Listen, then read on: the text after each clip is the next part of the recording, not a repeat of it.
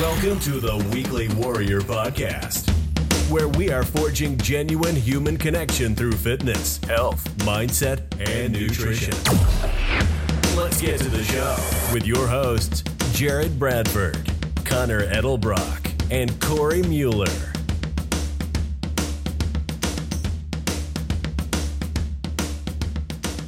Hello and welcome to another wonderful episode of the Weekly Warrior Podcast, where today I'm joined by my best friend and wonderful co host, Bones. Your mustache is looking beautiful today. Your brain is full of knowledge today. And my my brain is ready for you to dump it in. Dump. Man, I got to tell you what, I'm on the edge of my seat. We've been talking about this for weeks. We've been talking about this story for weeks. And Bones is about to take us on a little trip through some sort of land that is from history. And we're going to go on that ride. So are you ready to are you ready to take us on that ride, buddy? Yeah, I'm ready. And I'll say that one mustache is never as good as two mustaches, and you have the second. So I will say you're always full of compliments when we start these things, and I just really appreciate that. We've come a long way since we were since we were enemies, and I just I really appreciate that. Yeah, at one point you were just a, a back, another another skinny, scrawny guy in the back line, well, and uh, all right. you became my bestest friend because you passed me the ball a lot. yeah, man, I'm excited. All right. Well, Let's get into this shit. January 3rd, 1741.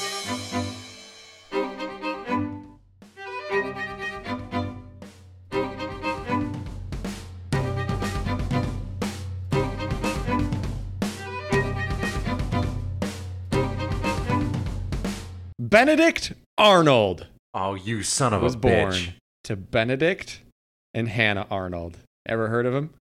dude. Real quick, I literally was, I was gonna do an episode on Benedict Arnold. No joke. I like, I was like, man, this is gonna be hot take, and it's gonna be awesome. So I'm, I'm, I'm happy and also angry right now. Little Benedict. Uh, so yeah, he was born to Benedict and Hannah Arnold. So little Benedict was in a line of Benedict Arnolds dating back to his great great grandfather who sailed to America in the mid 1600s and became a successful businessman, governor, and landowner, and the richest man in the colony that is present day Rhode Island. Uh, so we're going to call great great grandpa Arnold Governor Arnold. Governor Arnold abandoned the English tradition of giving his wealth and estates to his firstborn son, and instead partitioned them among all of his children. This continued for several generations until there, until there was nothing left to be passed down as the wealth was dissipated and his sons and grandsons were left to fend for themselves in a young new world. So, little Benedict's father, uh, who was also a Benedict, was one of six sons and did not receive anything passed down to him. His father became an apprentice cooper and settled in Norwich, Connecticut, which was a growingly rich town for the time. He found work with a man named Absalom King, a ship captain and merchant. During one voyage, Absalom died at sea, leaving his lovely wife Hannah, a widow. so Hannah belonged to a rich family, uh, the, the Lathrops, that were very well known in the area. So Daddy Benedict courted her, and they were married in 1733. Imagine like naming naming all of your children Benedict. Life becomes a lot simpler when you have you have a boy. Oh, he'll be Benedict the fourth. Oh, he'll be Benedict Yeah. the fifth. Becomes real simple. My name. My name. Wait, Hannah, darling. My name. And all of the girls will be Hannah. No joke, they had a daughter named Hannah too. So exactly, There you go. it's like that was the thing. It was always their firstborn son that was named Benedict for like ever. Um, so yeah, she belonged to a rich family. They were well known. Uh, got married 1733. Yes. Jessica is interrupting. Say hi, Jess. Hi, Jess. Look, you need your book. You giggling at us? She, she can't hear me.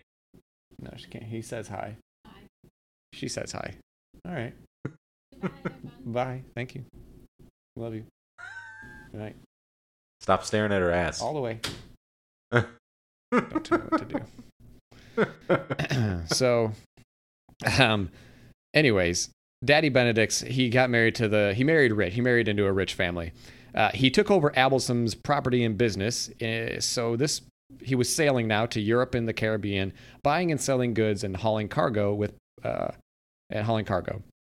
So with profits, he bought a large house for his family. He took part in extensive community work, serving as a collector, a constable, a militia captain, and he became known as Captain Arnold. So we have Governor and we have Captain Arnold. Um, that was great great grandpa and his dad. So some uh, there were about seven years. This is his dad still. Some seven years into marriage, little Benedict was born. Benedict was one of six children, two of which died in childhood. And there was actually a Benedict Arnold born before him, before our main character here, uh, and another son, Absalom Arnold. They didn't make it past childhood, so really not a good time for Absaloms. Uh, throughout his young years, little Benedict enjoyed sur- the surrounding forest, exploring wildlife and interacting with Mohegan natives. He lived in the finest home in town, staffed with servants and slaves. When he grew older, he went on voyages with his father to the Caribbean. But both of his parents wanted him to get an education instead of taking over the family business.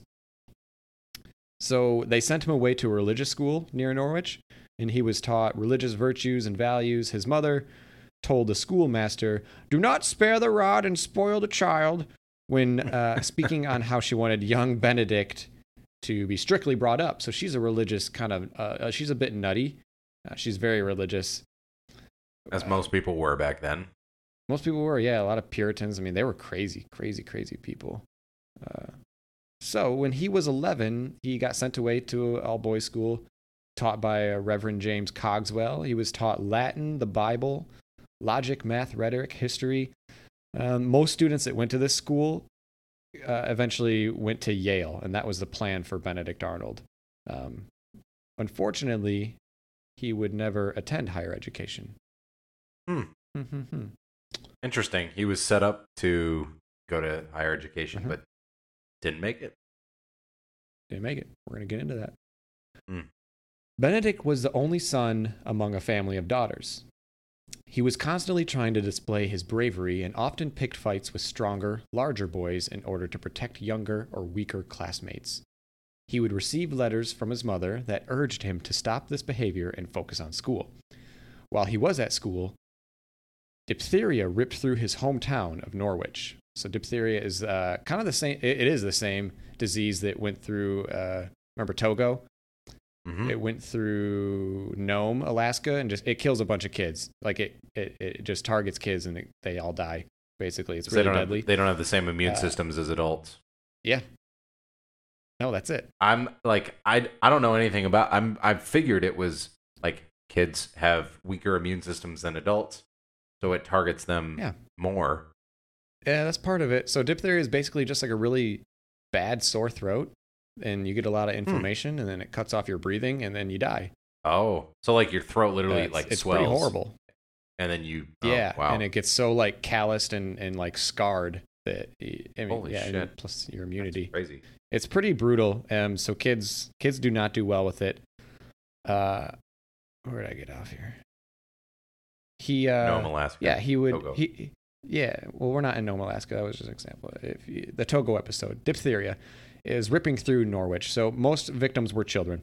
One of these letters from his mother also included that his sisters Mary, Hannah, and Elizabeth were deathly ill, and that both parents were also sick. Hmm. His mother was super religious and urged Benedict to pray and repent and to prepare himself to get sick and die. His, mother, his mom's a bit crazy, it seems like. Um, and it's crazy that these letters they they survived. Like that's how we know this. Like these letters to him as a child survived all these years. Um, so, anyways, after battling the illness for several weeks, Mary and youngest sister Elizabeth both died within the same month.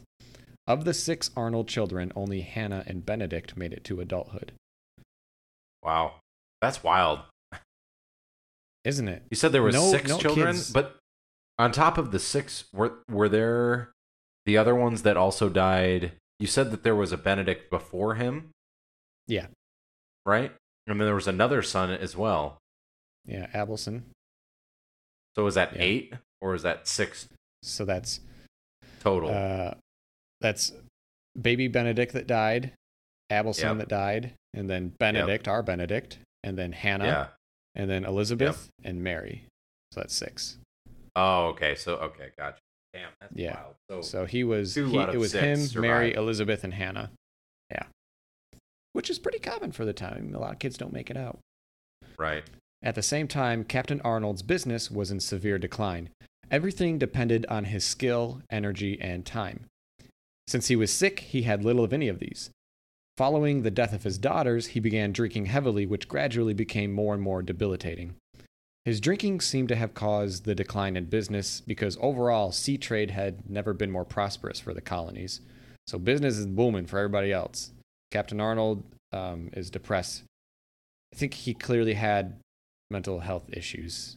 Uh, So business was not was booming for him. not booming for him, man. He's Hmm. well. Let's get into it. He he really fell off the wagon. At the time, uh, drunkenness was a finable offense for ten of ten shillings and five more shillings if drinking after nine p.m. Man, find me not five shillings then. Yeah, she- Uh, if he couldn't pay, he would have to sit in the stocks for one to three hours. Officials also ordered taverns to post the names of, quote, tavern haunters on the doors of every tavern in town as a means of public shaming. If your name was on the list and you came in, you were fined 20 shillings unless you could find two people to come look after your good behavior. wow. Again, Crazy find me times, 20 right? shillings. Right. Just leave it at the door. That's a, that's I mean, like, buddy. man, like, we've all had those times, right? Like, you go to the bar, you have a little bit of fun, maybe a little bit past 9 Bro. p.m. A little past 9 p.m. Your name would be you'd be a tavern haunter for sure. Yeah, I would have to have two friends come vouch for my good behavior. Yeah, right. Yeah. So so he's a drunk and he's losing his he's losing his mind, losing his business. He's he's drunk um, all the time, and and the trouble continues for him because Hannah's family actually owned a tavern, and would give credit to him. Uh, this went on until his name appeared on the tavern haunter list. uh, taverns were also built next to a church as a means to sway the immoralities. Uh, Captain Arnold continued to drink heavily, grew more depressed, and left his wife to manage the business and keep the family together. So within a year, Benedict's still off at school. Uh, within a year, he had to come home because they couldn't afford his schooling. The dream of sending their child to Yale was over. The hope of allowing for education to place him among the colonial elites was gone. Leaving school was humiliating for Benedict, especially when he returned home. The Arnold family was well known, so it was no secret what was happening for them. Upon returning home, Benedict was greeted with an empty house and a silent home, a drunken father, a stressed out mother, and one sister, Hannah. He's been gone this whole time. Sister's dead, dad's drunk, mom's going crazy now. Uh, and he just kind of got dropped into the thick of it. It felt best for him to stay out of his mother's way, and he, instead he wandered the town in neighboring meadows and forest. Uh, so he was taught by the natives how to fish, hunt, ride a horse, and how to how to canoe. Like I said, this is going to be very detailed, and it's important that we go into these details because it kind of shapes this guy. Uh, I think we all this this name is synonymous with I think Betrayal. that yeah, I was I was gonna say you when you you talk about Benedict Arnold, the the immediate thought for pretty much everybody in America is betrayal, and Yeah. the more you look into him and who he was, that's it's it's way more complicated than that. Yes, he did. I mean, he did turncoat. He was that was bad, but it's arguable. Um, we wouldn't have won the war without him. So again, it's like turncoat. Also, he was a hero for the American side, which I'm sure we're going to get into. bro. It gets fucking crazy. Like y- y- it's going to get crazy. And I didn't. I haven't. I didn't know any about anything about any of this stuff with his family, like losing four siblings. Uh, he, you know, he was Mhm. supposed to be the, you know, next prodigy of his family, and they couldn't pay for it because like oh everyone's dead and your dad's drunk Yeah. and this and that. Um, so yeah, why you get home, you get dropped into that shit. Guess what? I'm going to hang out in the woods too, especially Yeah. in the 1700s. Like Bye. you nobody's watching Yeah. Netflix then. Like I'm I'm out. yeah, man, it was a pretty horrible time for it. It seemed like, But yeah, you get okay. So getting into these details, uh, Norwich, his town was a small uh, town, so everybody knew what was going on. Hannah, the family's rich, public shaming was very real. It was a way for the people to keep others in line. Everybody's super what we would think of today as like crazy conservative. Uh, people felt bad for Hannah, and they were upset at Captain Arnold because she she has the family roots in the area, and he was the guy that came along and took over a dead man's Mhm. business and is now drunk and depressed. Like he took this guy's successful business and just fucking ran it into the ground, basically. Uh, the judges and magistrates were constantly on the captain's case. Um, one example, he was fined six shillings for saying "damn me" in a public house. Another fine was given for exclaiming "Go to the devil!" also in public. Uh, the whole town was religious, nutty. Uh, people were often reporting others for talking or laughing during church service. Uh, they'd be fined shillings. Uh, on Sundays, everyone was supposed to be resting and only practicing religion. And there was an instance where five young people were seen walking down the street together, and they were all publicly shamed. Uh, so this is basically what the captain and the Arnolds were up against when it came to kind of shielding their reputation due to his Yeah. alcoholism. You know, reputation is really important. Uh, when Arnold turned 14, the business finally collapsed. Hannah did her best to keep it alive, but being a woman at the time, she had little legal right to property or business ownership, and the captain was too drunk to do his job. So he could no longer pay his debts. Uh, if you couldn't pay your debts, that's against the law. You were thrown into prison until they could pay. So debtors came knocking and began taking everything from the Arnold household furniture, jewelry, clothing, tools, guns, name it. Uh, this was very public. So Hannah's birth family, the Lathrops, kind of came to the rescue for them and paid to keep uh, Captain Arnold out of jail. They also took over the house mortgage, and Daniel and Joshua Lathrop agreed to accept young Benedict as their apprentice of pharmaceuticals. They made a fuck ton of money. They were so they were, uh, you know, getting drugs from Europe and basically selling them off to the colonists. Um, and they were the only ones in the area to do this. They were the only one doing medicine in the area. So uh, he moved in with uh, Daniel, which I guess would be his uncle, and his wife, who lived in a waterfront mansion with flowing gardens. He began his professional training. This was a good, good situation for Benedict because they treated him like a son. Um, for a few years, he learned medicine, uh, trade, and helped balance his work with managing his family in despair due to his father's drinking. When Benedict turned 16, military conflict broke out as the French threatened to seize New York from the English.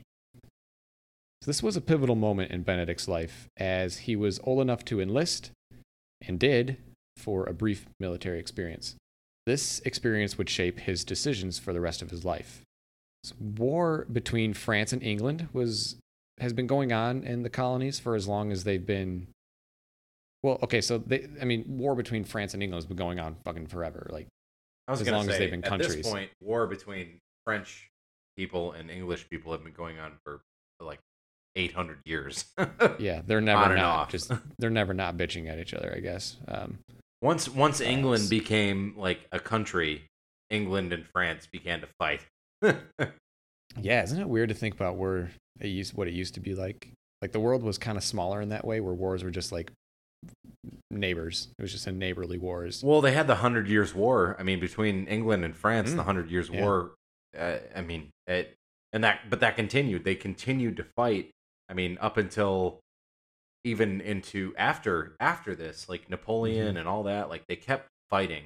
Yeah. And that was a big reason why the French people, the French government allied with America because we were fighting the British. And they were like, hey, yeah, absolutely. We're going to send ships and we're going to do this and we're going to do that and Mhm. help you guys out because fuck the British people. Fuck 'em. That's why. and um, yeah, I mean, honestly, and that was that was a way for them to sort of it was like us supporting Afghanistan against the Russians. It was the U.S. supporting Afghanistan against the Russians. Um, so yeah, I mean, it makes sense. Uh, hey, uh, what do you know? A new war between the French and the English. What do you know? Yeah. I mean, so uh, when it came to the New World, America, uh, French forces kind of teamed up with the natives. So they had a lot of allies there, and they would swoop down the Atlantic coast and they would burn homes, they would plunder, they would terrorize farmland uh, and its inhabitants because a lot of people at this time, it was America. Um, and were colonies, but they were totally controlled by the British it? Yeah. obviously. So there was like Yep. they were attacking British, um, and people supported the British too. It's not like everyone in America was like, "Fuck them." Um, so New Englanders were in a constant fear of an invasion from Canada. Usually, colonists were left to defend themselves, but towns usually had small militias of men uh, aged 16 to 60, and members were required to keep arms and ammunition in case of an attack. So, for the first time, the English sent a professional army to New York to defend its colonies from the French. This was known as the French and Indian War. Both the French and English recruited native tribes to be a part of the war, their war. The French famously recruited warriors who were difficult to control and notorious for their brutality. A Colonel George Washington was a young man on the western frontier hmm. that played a prominent role in the war beginnings for the British. So the breaking point in the war was uh, when the French and their native allies surrounded a key English fort in New York and ordered their surrender. So by surrendering, the French would had a gateway to New York to overtake the land. New York was like, "We gotta have it. It's the best. Gotta get it." The English quickly sent word for reinforcements and were answered. So these small militias formed. So Benedict is 16. They get this word, "Hey, this fort's being taken over. The French are coming." All these little towns start getting their militias together, um, and they send them to uh, the fort was Fort William Henry. That's where they send them. Among them was the Norwich Company with young Benedict tagging along. He was excited little boy. He was ready to go. Uh, but by the time the reinforcements arrived, the fort was already lost. Uh, this is where it shapes a lot of his life. So Lieutenant Monro was in charge of the fort and upon having no chance to defeat the 11,000 French soldiers and native allies, he agreed to surrender. He agreed the fort would stand down and take no part in fighting for 18 months. In return, Hmm. the French promised an escort to provide safe passage to Fort Edward for the entire English garrison soldiers, their families, and followers. The French also pledged to care for any sick, wounded, or those too injured to travel. They also demanded any French prisoners be returned. These agreements gave nothing to the native allies that signed up to get supplies, plunder, you name it, ammunition. They got nothing. Their land back. They're fuck, dude. Yeah, uh, some land would be great that you took. The, Thanks. the land that they currently uh, or did occupy and no longer occupied. Yeah. Hey, you want to fight in our war? that in, in land that we stole from you. Yeah, we want this land. You can I just have my land back? yeah, that's off the table. No, no, it's not going to happen. Yeah, no, it's, run along.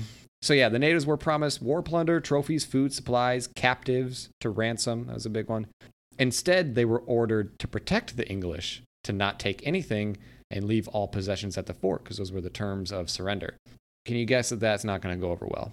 So as the fort Nope. emptied the following night, the natives attacked. They charged the fort, searching for plunder, but found little, so they attacked the 70 sick or wounded men left behind. Next, they rushed the camp where the rest of the garrison was being held, awaiting their escort. Throughout the night, they plundered the defenseless, surround, uh, surrendered soldiers. In the early morning, hundreds of natives, armed with tomahawks, bows, and arrows, swarmed the group and demanded supplies, arms, equipment, and clothing. They took property, uh, black people, women, and any children they could find. As the group began to move out with their escorts, those in the back were defenseless, and within minutes, the natives seized, killed, and scalped who they could and stripped others of their clothing, money, and possessions. The French tried to stop the massacre and managed to snatch some captives from the natives.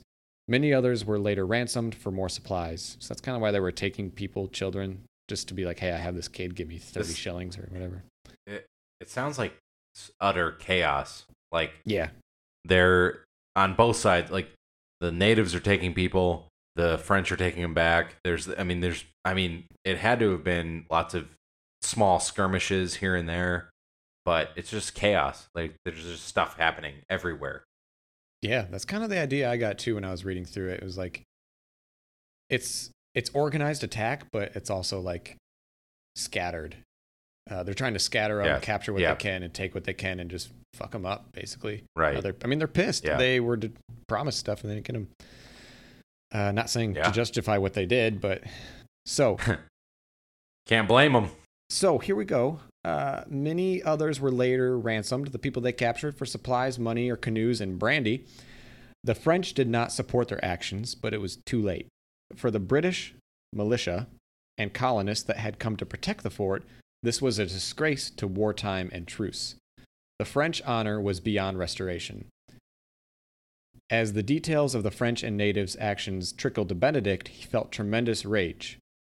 The news spread across the colonies, and anti French and anti Catholic hatred spread like wildfire. Because people, I mean, think about how news spreads today and like how things get, stories get twisted and warped. Imagine back then, I mean, people probably, there could have been stories of the French encouraged this or, you know, duped the British into coming out and then killed them all.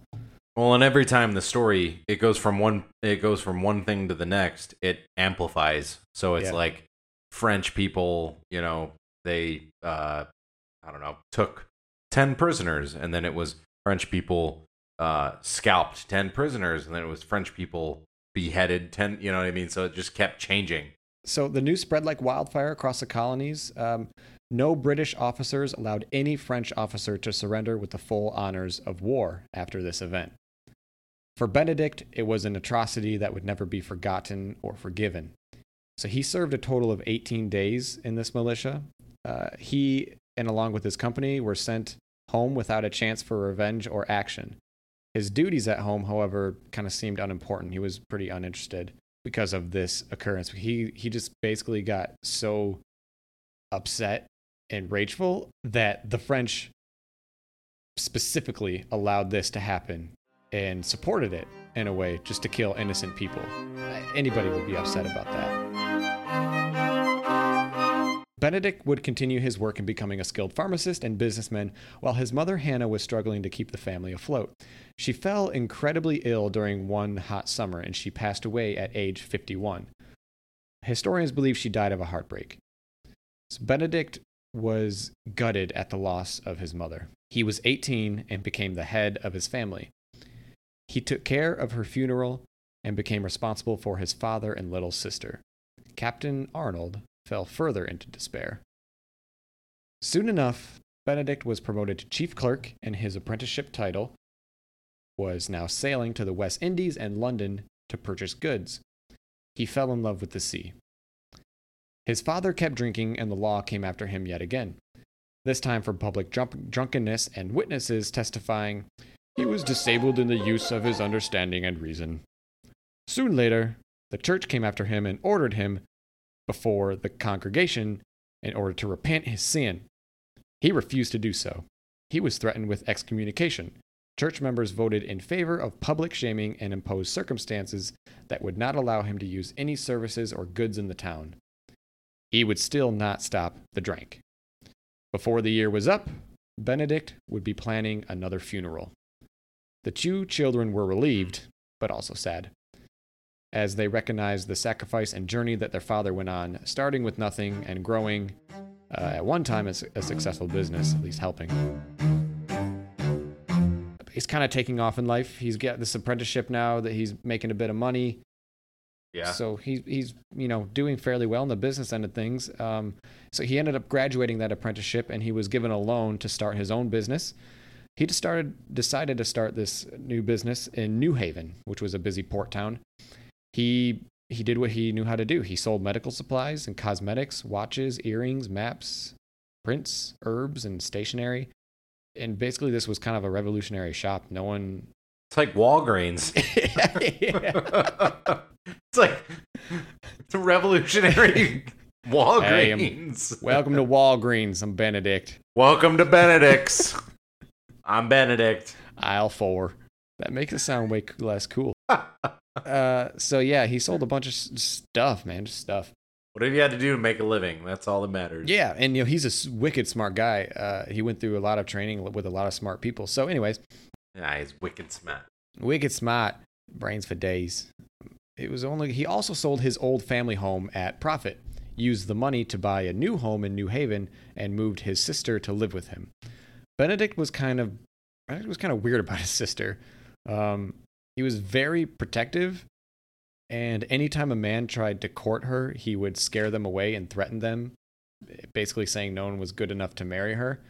She was apparently very attractive, but she would never marry, in large part due to Benedict's interventions. I gotta imagine there's. I I was like, it has to be. Your whole family's dead, Yeah, except for your one really hot sister. and I'm sure there was a little bit of like, hey, I'm gonna keep this for myself, not because he's like you know, uh, you know having intercourse or whatever, but just because it's my only family left, and I don't want someone else to take her Ah. from me. So, If she was ugly, would it change something? well, she wouldn't be as uh, wouldn't be a, she wouldn't have been as desirable Yeah, Yeah, because if if she leaves because she's uh she's young, Mhm. she's attractive, you know, men are gonna want to court her, and uh, you know they married young back then. Then then she's gone, and then guess what? Guess what family he has left? He's got nobody. I mean, I could see.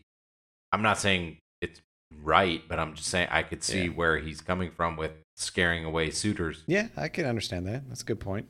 Let's talk about one of those suitors, huh? Well, let's do it. At one point, a Frenchman tried to woo said Hannah, and this pissed off Benedict because he hates the French.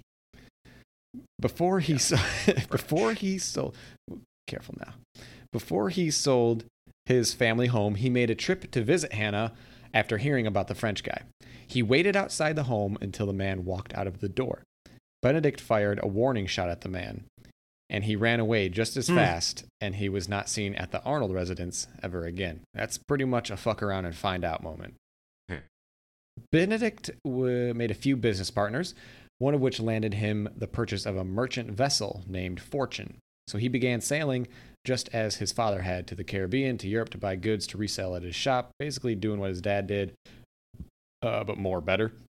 So by age 25, Benedict and his partner owned five ships. Pretty bitchin'. Uh, this means a ton of profit. Hannah would, would, would help mind the shop while he was at sea. So Hannah would stay back and basically run the Walgreens, um, and he would go drive the truck. the Benedicts. Oh, the old Benedicts.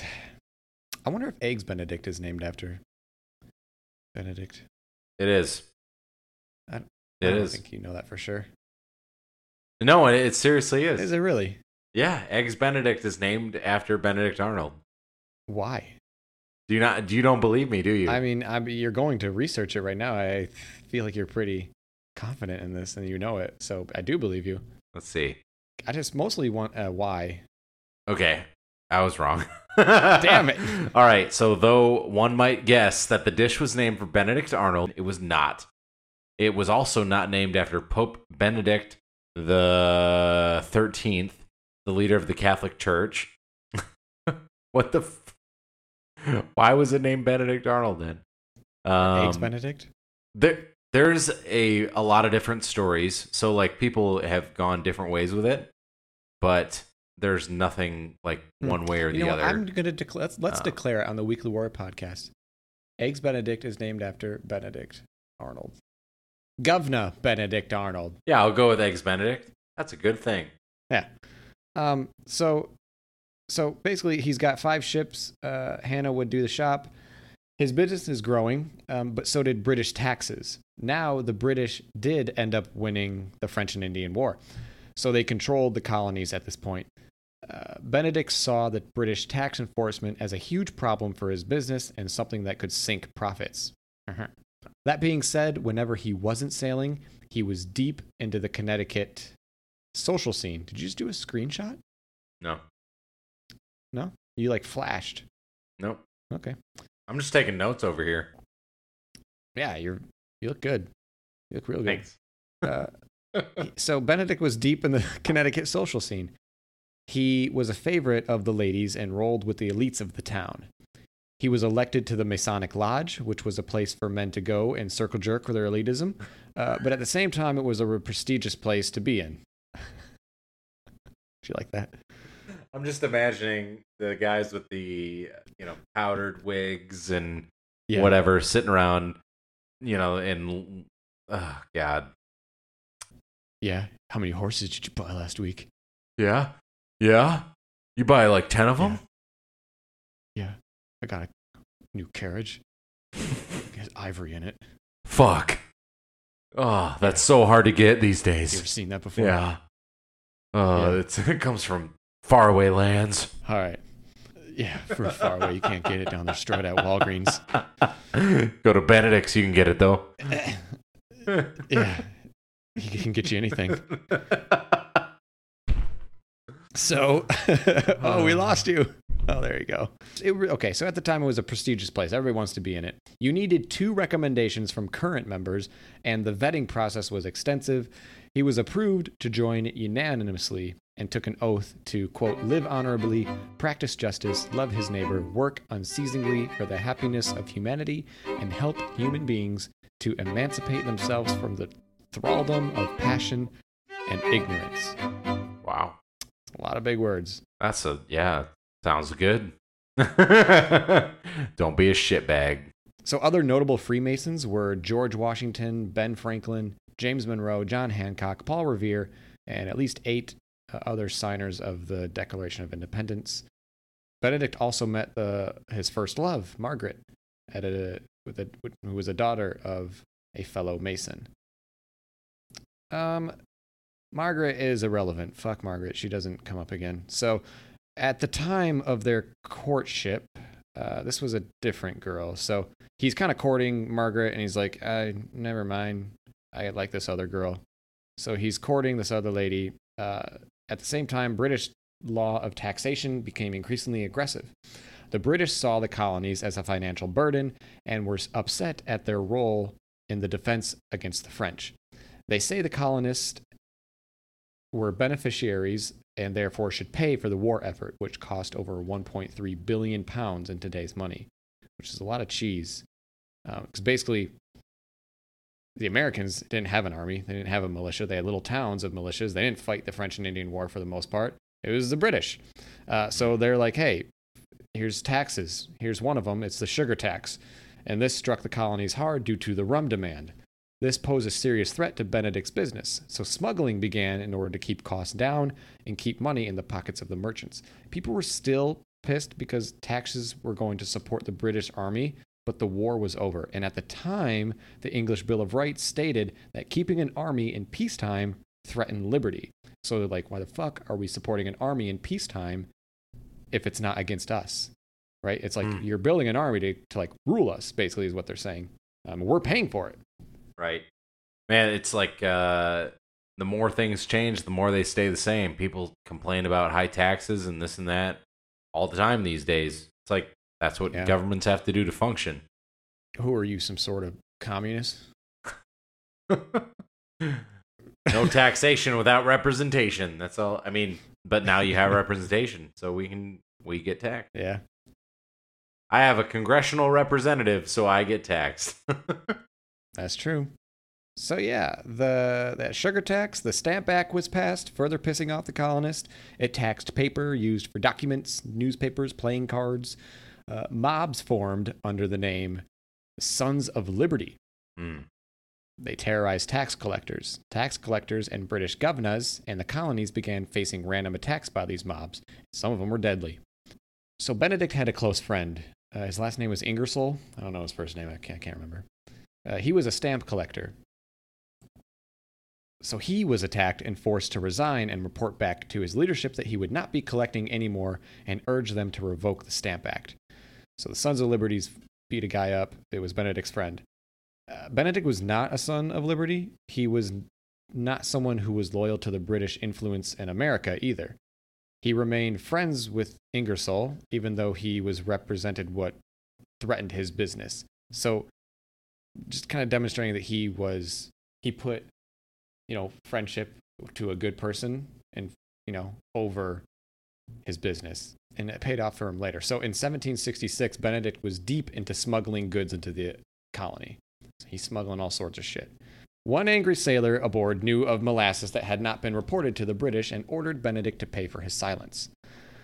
The penalty for smuggling was confiscation of all the cargo and ship. Benedict did not pay the man, and the man followed through, telling customs of his smuggled cargo. Uh, it didn't do anything. Luckily, the customs master was not present at the time, so I guess everyone else was just like, yeah, I guess whatever. But when Benedict learned of this, he threatened and scared the man out of town. But two days later, the boy, the guy returns to the local tavern where he was drinking away his money. Arnold got together a group of men and marched to the tavern to meet the man. The crowd, now making a scene at the tavern for dozens to see, ordered the man to release a statement saying that he was, quote, instigated by the devil and trying to rat Arnold out to customs. So basically, like claim insanity and you don't know what you're talking about. Yeah. Um, Arnold is fine. So- Yeah, it, he. It, I mean, it was bullshit, but Arnold's trying to cover his own ass right, because he's trying not to be figured out to get smuggled. right. Uh, he promised to never inform any New Haven merchant again and was immediately told to get out of New Haven forever. So the man left. Four hours later, he was again seen drinking at the tavern. This time, Benedict gathered a larger group of men and brought him out to the public lashing pole and gave him 40 lashings. Benedict and his men were issued a warrant for disturbing the peace, uh, but Benedict, Benedict fucked off to sea. When he heard what was happening, his old friend Ingersoll defended him, uh, and he was basically only fined 50 shillings when he could have been tossed away forever. So that pissed Benedict off because the man went against his word twice uh, and against a sworn statement. The dude made a statement that he was possessed by the devil, and like Benedict didn't have anything smuggling. That's basically what it was. Uh, so he's pissed that he went back on his word. Um, he he took to the the newspapers because this was like a public trial that happened about Mhm. this with Yeah. uh, the public lashings, and then uh, he went to trial and was defended. So the town is like, "Hey, the fuck, Benedict? Why are you treating people like crap?" Right. But Benedict wasn't there to defend himself. So he took to the newspapers to tell his side of the story. These newspapers were colonial papers meant to reach colonists that were loyal to local businesses, such as Arnold's. So he expressed his dismay toward the man who tried to turn him over to customs house and increase price on goods due to British taxes. He used the man as a siren and a warning against all informers and supporters of the British that the merchants and colonists will not take kindly to messing with their smuggling ring. This was Arnold's entry into the political world that would eventually lead to war with the British. So he blew up a newspaper article saying, If you fuck with our smuggling ring, we coming after you. Benedict became a hero and a very popular figure in the shipping industry. During all this, like I said, Benny, Ben, Benny, I'm gonna call him Benny. Uh, No, Benny Benny. married his love, Peggy. Mm? Peggy was 22. Benedict was 26.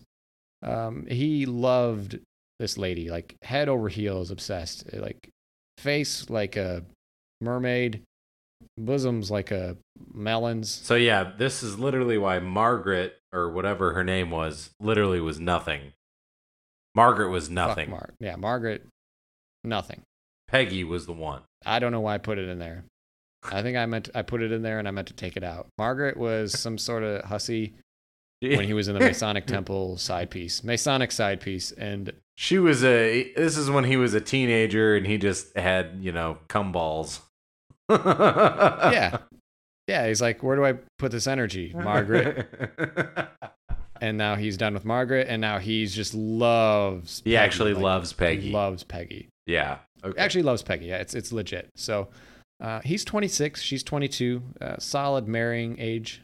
Uh, yeah. So uh, she seemed a bit distant. He was obsessed, and she was like, eh, she's a little bit off put for some reason. Uh, but she married, they married each other. She would rarely reply to his letters that he sent away um, while he was doing business. Uh, he complained of, of, of being gone for weeks that he had not heard from her once, and he'd sent seven letters. Uh, he felt like it was just her shyness, but, and was just like, eh, well, she'll open up eventually. It didn't really ever happen. Uh, while he was away at sea, she gave birth to their first child. Can you guess what his name was? Benedict. Yeah, it's Benedict. Yeah. Yep, yep. Baby Benedict. So, uh, yeah, just got to continue the fucking whatever. It took her over two months to write a single letter to Benedict assuring him that he and baby Benedict were doing well. He would mostly hear news of his family from other captains that were sailing through the Caribbean at the time. So he's just like, "Hey, have you heard from my family?" And they're like, "Yeah, they're they're at Walgreens. yeah. uh, yeah. They're doing good." And he's like, "Cool, thanks for that." Until next time. Well, yeah, yeah. One one of the times that he talked to a captain, he got a piece of news that a rumor was spreading in New Haven that Benedict contracted venereal disease. Uh, he was obviously pissed because he claims to be in good health, and at the time, uh, something that like this might kill you. So basically, is like being claimed he's an adulterist and he has venereal disease. Um, he tracked down the source of the rumor uh, upon a return trip and found it to be a former employee. So he sued the man and won, testifying that he only ever, quote, drank wine, ate food, and enjoyed spirituous liquor as freely as any person. Hmm. He denounced prostitutes in his family's honor. Uh, he once fought a duel over a man who claimed to spread rumors that Benedict was trying to steal a whore from him. So, I don't know, but it's just Benedict It's was just- a proud yeah. dude, and he always had people coming after him. People Yeah. were always coming after him because he was good at what he did. He was he's he was popular I'm in the shipping business. He's successful. He's got money. He's got a hot chick. He's got a kid named Benedict. People came after him, and he would he was dueling quite a few people. Another one was Captain Croskie because he invited Benedict to a party. So Benedict was invited to a party by this captain, and Benedict didn't show up because he forgot. Benedict paid him a visit the next day to apologize to, to the captain, who was livid at him, calling him a damned Yankee, destitute of good manners of those or those of a gentleman. Now, this was a bad move by Croskie because he just swore at Arnold, which was a huge offense back in these Connecticut days. So they got a duel going. Like, hey, we're going to duel. They both uh, they both brought a second and a surgeon to the duel. So I guess whenever you dueled, like if I wanted to duel my sh- shitty neighbor, I'd bring you as my second, as like my witness. I would also bring a doctor because if I Yep. get shot, I want to live. You Gotta have someone Uh, to patch and you up. my witness. So that's how it went. They got their seconds and their surgeon. He Benedict showed up, but Croskie was hours late and showed up with six natives. So Benedict protested and did not allow him to dock his boat, and he held a pistol in his hand as he stared down Croskie. Uh, eventually, he agreed, and the duel was on. Croskie missed, and Arnold's shot wounded him.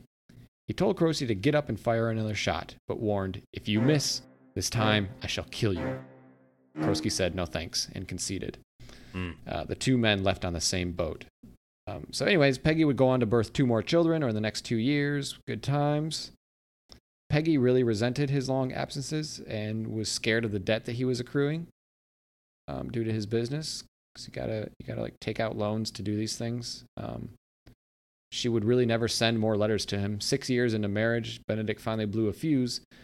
Wrote a couple angry letters. He says, "I am not knowing if I live." Or sorry, he wrote, "I am not knowing if I write to the living or the dead, having not heard from you in the past four months." I guess that was blowing a fuse back then. So most other merchants at this time would hire captains to do work, but not Benedict because he was the business. Like it's like the, he's the face of the business. He's got to do the damn thing. Uh, Right. and he's good at it. He's good at bargaining and doing all this stuff. He's a businessman. He didn't want to make the same mistakes as his father either. Despite all these taxes coming down on him, uh, Benedict paid off his debt and he continued to prosper. But now the London passed the Townshend Act on them, which tacked imports on a bunch more stuff lead, paper, glass, paint, tea. Uh, they also beefed up their customs houses and increased the number of collectors. So there are more taxes and more enforcement. Naturally, people were pissed. Everybody's pissed. People boycotted and protested. Legislators wrote letters denouncing the taxes and urged others to follow. The British government was fed up with the colonists' shit and sent in four army regiments to regulate things in Boston.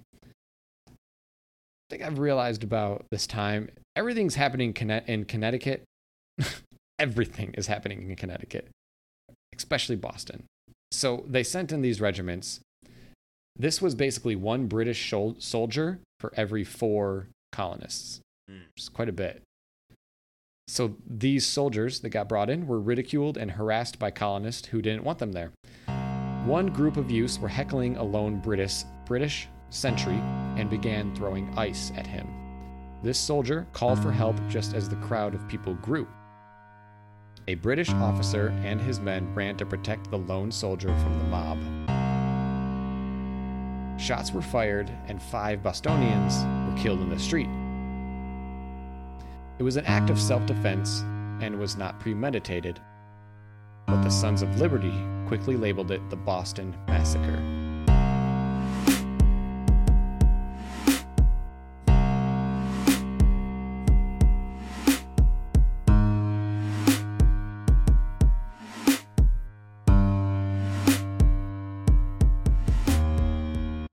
It's a, a much different story from the other side.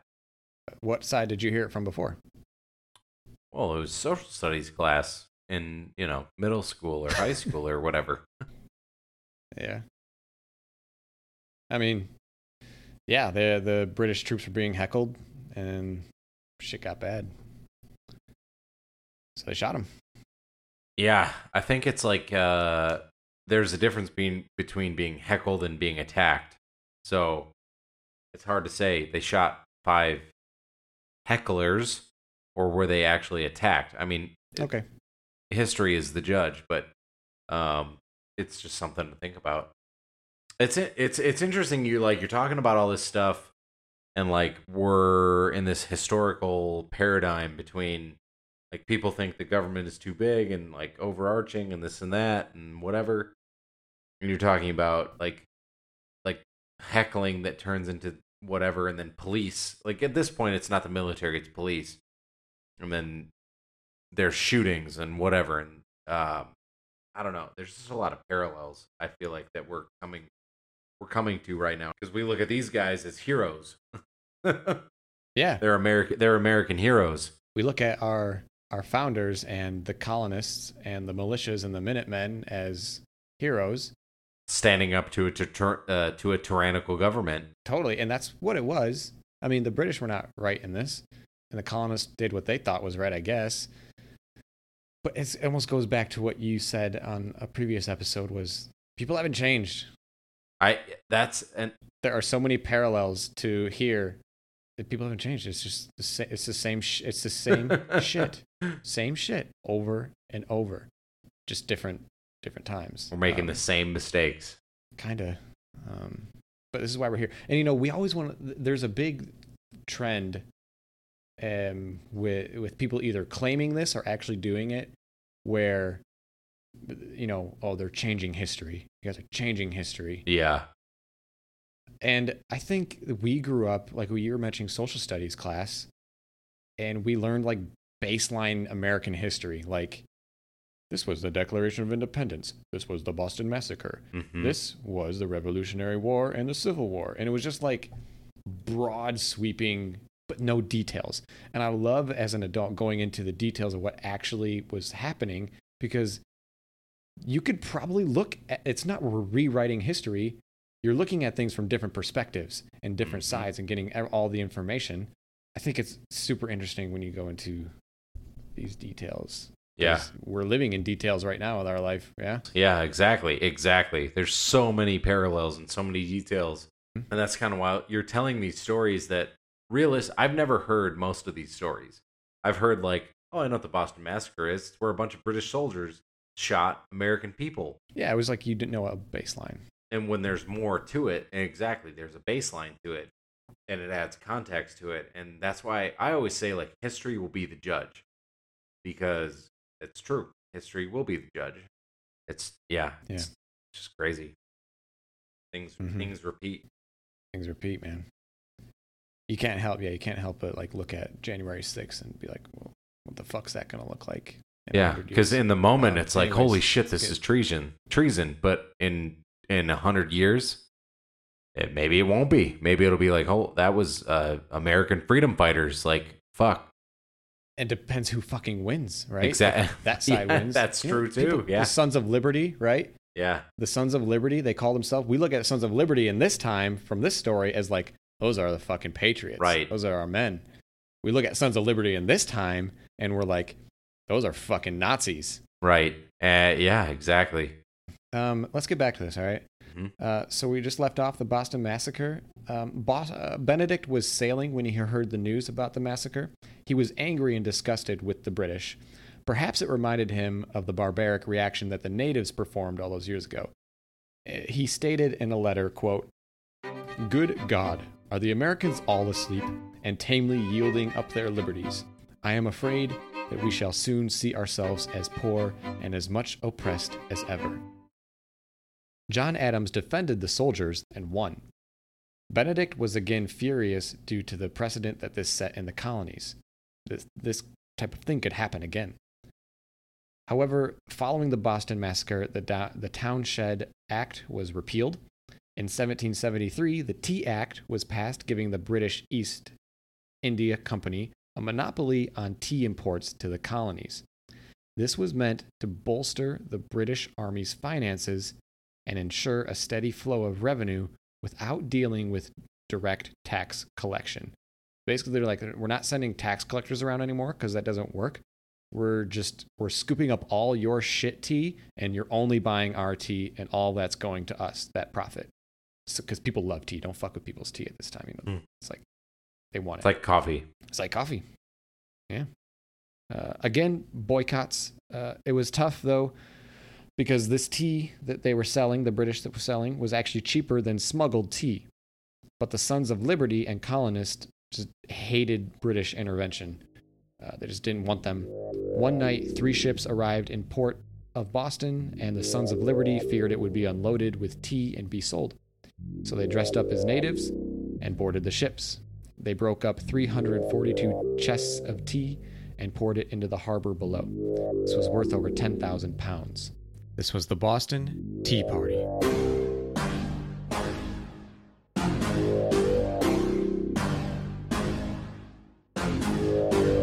The British government was furious and demanded p- repayment. The Massachusetts Assembly refused. After all, it was natives who did it. In response, the Redcoats came down hard on Boston to make an example. They stripped all men of their rights as Englishmen. They replaced the Massachusetts governor with a military commander, General Thomas Gage. The governor's council was appointed by the crown. The port was closed, town meetings were prohibited, and the colonial government was kicked out. More British troops were sent in. People were shocked. They formed militias again that were to be used. They were called the Minutemen. The Second Continental Congress sent food and supplies to the people of Boston. In Concord, they assembled cannons, an army, and stocked munitions should Gage decide to invade. And Gage is running Boston now. Benedict was furious at the British's treatment of Boston. He immediately joined 65 young New Haven men to form a militia company and started drilling regularly. In March 1775, Connecticut officials adopted this group, this New Haven group, into the governor's second company of guards, which was an official regiment of the colony's army. The group was tasked to select their own officers. They chose the proud, feisty, and respected patriot Benedict Arnold as their captain. One month later, General Gage moved his men to capture John Adams and John Hancock, two men who were making trouble for the British. Uh, he sent 800 men to destroy the secret Concord army being assembled, some 15,000 American troops. So they were uh, just amassing tons of ammunition and arms, and they had 15,000 troops, um, and they're just pretty much sitting outside of Boston, just waiting to find out what's going to happen. General Gage was like, nah, not going to happen on my watch, and sent a bunch of men to go break it up. Uh, it was meant to be a surprise attack, but once the British Army reached Lexington, they were discovered and happened upon some 70 men in the town square who hoped to dissuade the British. The British ordered the men to surrender. Facing 800 redcoats, the men began to back away. Just as they did, shots were fired. After the shooting stopped, eight Lexington men lay dead and 10 wounded. This was the shot heard around the world. That's what started it. Yeah, that was so Lexington, Lexington and Concord. Yeah. Uh, no one knows who shot first. The There's British just a bunch of dudes kind of tell the British to go away, and British were like, "No, we're not leaving. You guys back down." So they they did back down, and then shit went crazy. Right. Um, so the British went on to destroy as many guns and cannons as they could. All the while, Minutemen lined their path back to Boston, while others poured into Concord to return the fight. After the British were forced away from Concord, they were met with gunfire along their route home from the tree lines where Minutemen were posted. They set fire to as many homes as possible en route back to Boston. The British did. When the garrison reached Boston again, the Redcoats lost 19 officers, 246 soldiers, and the colonists lost 90 men. The Revolutionary War had begun.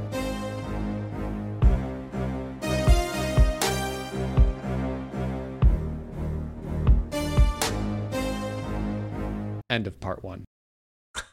Holy shit. You're going to leave me on that cliffhanger? Sure as fuck am, bud. Damn. I got I had like four pages of notes. Look at these. Look at these. I was writing fucking notes. Look at that. Back. You really were. Yeah. it's it's an insane insane story uh you know we like again we're gonna get into the details of what happened in the Yeah. next part to lead benedict into knowing knowing him how we do know him as a it's synonymous with treason Right. his name Exactly. benedict arnold so we're gonna learn I think there's like we already talked about. There's a lot more to it than that. And when we talk about his childhood, and we talk about more of the actual occurrences that are happening, it's like hold up. There's a little bit more to this story, but there's no denying his impact on American history, um, and also in a good way too. I mean, like I said, if if it weren't for him, there's a pretty big argument that we wouldn't have won the war and I'm sure we're going to talk about that in part two. This is yeah, this has been really interesting. I have learned a shit ton, of, especially about him and his family life that I never knew. it was meant to display that this guy wasn't from Britain, right? He was an American dude. He grew up and was a fucking awesome businessman. He was with the colonists at this point. He is for the colonists. He's for America. He's made Walgreens, dude. He's doing a lot of good Benedict's. things for his, the country. and he despises yeah, Benedict's. He despises what the British are doing, and all those little stories about his dad, just his upbringing. This is a good man right here. Yeah. So it's going to be very interesting to see how this guy's life plays out, and uh, man, I can't fucking wait to get it to you. Fuck yeah, part two. Can't wait. All right. Well, we'll be back next week.